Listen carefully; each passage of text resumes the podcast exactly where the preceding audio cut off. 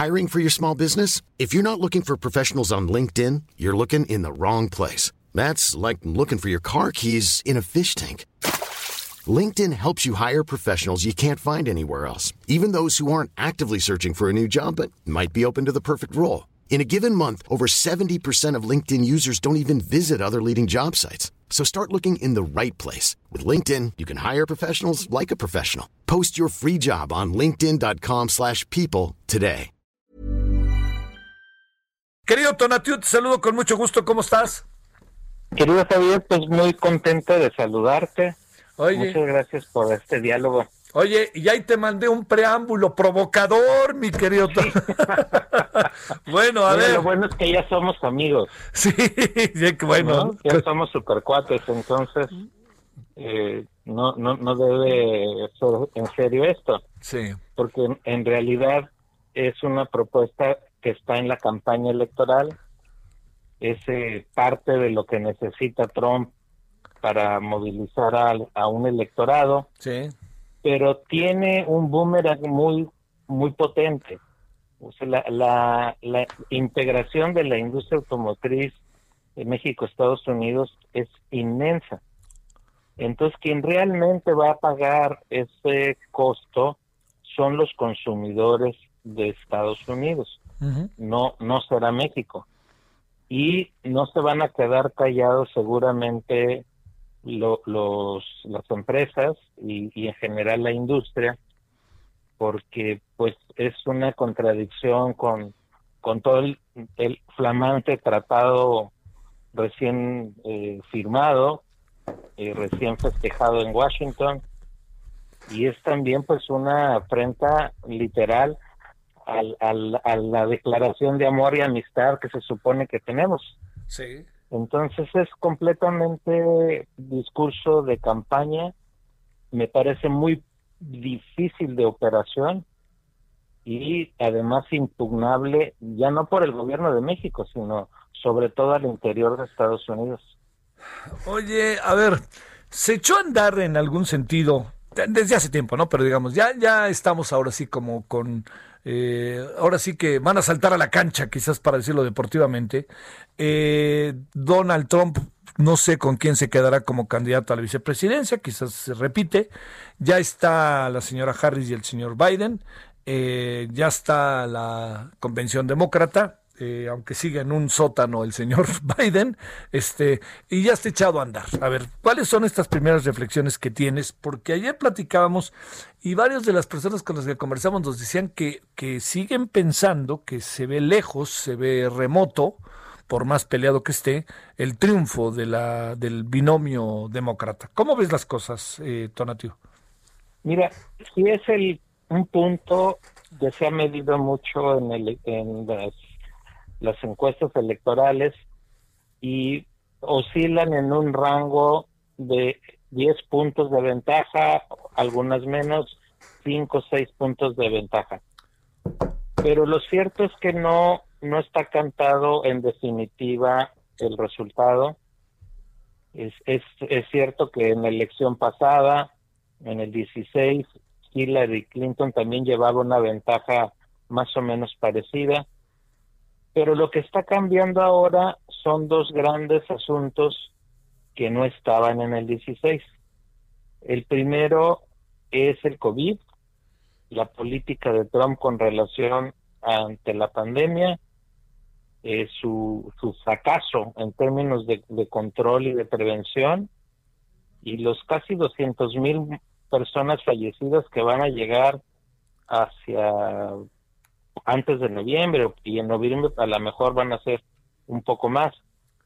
Entonces es muy grave esa situación desde la perspectiva de salud y del daño humano generado, y alguien lo va a pagar, eso no pasa gratis.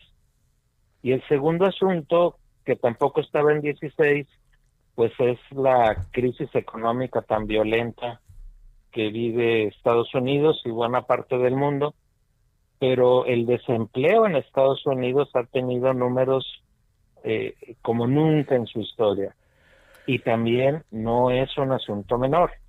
Entonces el punto es que no puede pasar inmune ese escenario ante quien debió haberlo atendido y corregido, que es Trump. Entonces, es su situación muy débil ahora, y si, por ejemplo, el asunto de campaña va a ser otra vez el ataque a México, pues va a estar en un ataque debilitado, porque su gran objeto de golpeo también, paradójicamente, está funcionando en su contra ahorita, que es el flujo migratorio irregular. Ahorita casi ya nadie llega a Estados Unidos, a la frontera de Estados Unidos, y cuando su campaña en el 16 y luego la de hace 2 años manipuló tremendamente al tema migratorio y a los migrantes como la gran amenaza de la invasión de Estados Unidos, y ahora en este año ya no hay. Entonces su éxito, su haber presionado a México y a los países centroamericanos, nuestra función de control del flujo irregular ha sido más que eficaz. Entonces ya no tiene ese argumento. Entonces son aspectos que ya cambiaron y que pesan mucho en esta coyuntura, Javier. Entonces, sin decir en definitiva que el resultado ya está marcado, sí hay eventos de gran peso que están haciendo una gran diferencia ahora. ¿Son buenos candidatos la señora Harris y el señor Biden? O más bien, Tonatiuh, ante lo que estamos es una especie de referéndum sobre la gestión, la presencia, la personalidad del señor Donald Trump. Si hay un referéndum, yo creo que tiene mucho razón lo que planteas, porque sí hay una definición en función de lo que es, significa y lo que ha desempeñado. Eso es inevitable. En la elección, quien está en gran eje de decisión es el personaje y su desempeño. Ajá. Entonces sí tiene un componente de estas características, y por eso considero que los factores de crisis económica, desempleo y pandemia son asuntos relacionados con ese entorno, o sea, sí pesa. Entonces sí tiene un componente. Pero del otro lado, que es la reacción social ante ese escenario y quien lo represente, que en este caso pues es la candidatura a la presidencia demócrata, Biden no es un personaje carismático, eso es la verdad. Sí. No es un personaje que genere olas, que aglutine de manera muy espontánea fuerza alrededor de él, pero el contexto le favorece. O sea, lo no Trump, el rechazo a Trump, ahí está concentrado. Y del otro lado, la señora Harris, ella sí es un 8 cilindros.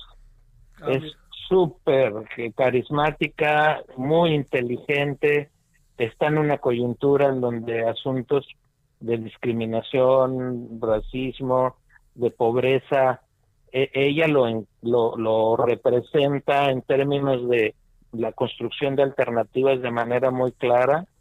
Entonces sería esa combinación con Biden, que no es el personaje más carismático del planeta, pero la señora Harris sí es súper espectacular. Entonces ahí esa combinación creo que les ayuda bastante, pero sobre todo el peso negativo anti-Trump ya pesa mucho.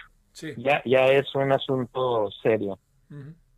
Oye, por último, para reflexionar, ¿nosotros contamos o no contamos como país en esta campaña? O más bien el asunto se dirime allá adentro y nosotros pues nos llevaremos uno que otro coscorrón y no pasará de ahí, o qué presumes que pueda pasar, Tonatiuh Guillén, con México en el proceso electoral por venir? Mira, como México tal cual, tenemos un peso marginal. Lo tuvimos muy fuerte en el 16, pero por el uso que hizo Trump de la relación con México en el tema migratorio y en el tema económico. Nos maltrató como quiso. Sí.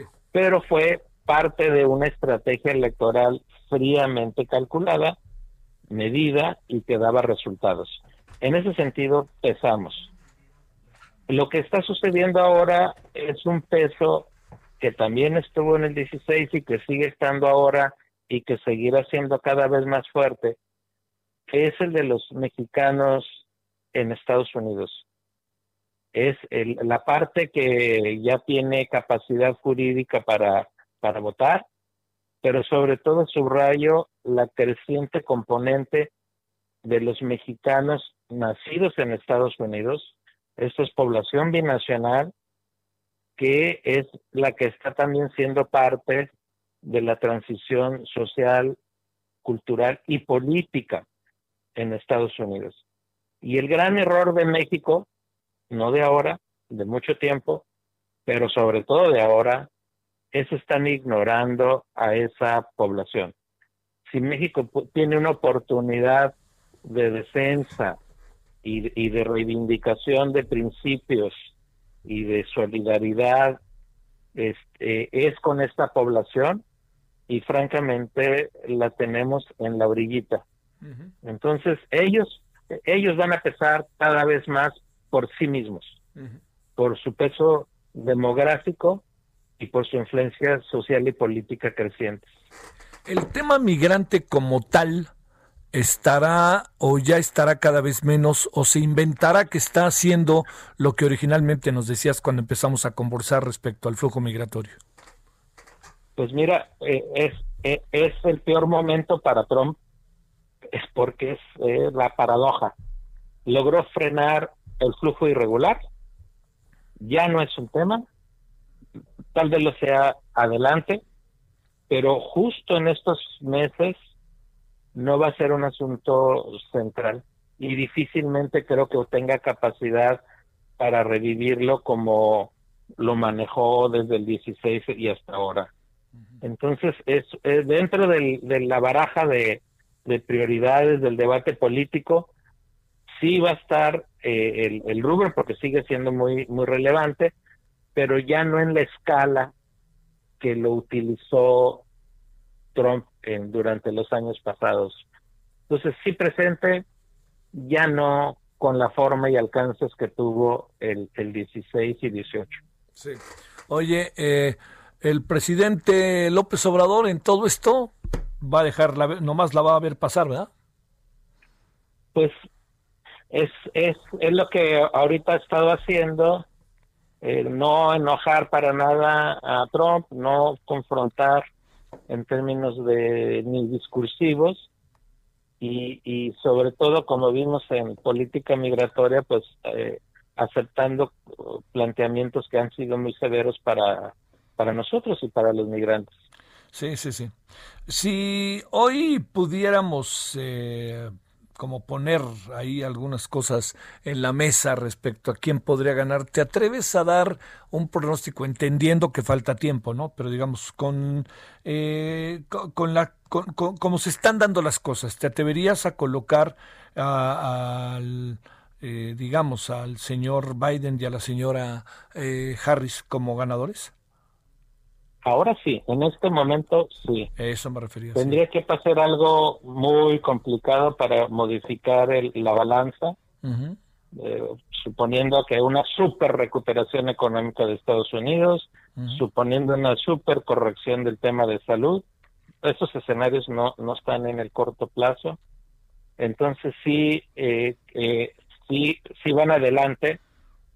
Ojalá cuiden esa ventaja, porque además es un deseo compartido, creo que por muchas personas en el planeta. Sí. O sea, es lo mejor que le puede pasar a este planeta en muchos temas, desde el ambiental hasta el humano, uh-huh, de que ese gobierno cambie. Sí, sí, sí. Y para México sería fundamental que cambiara. Tendríamos la posibilidad de un nuevo acuerdo, por lo menos de otra manera con Estados Unidos.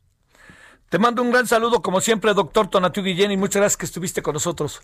Un abrazo, qué gusto. El gusto es mío y gracias de nuevo. Hasta pronto. Hasta pronto.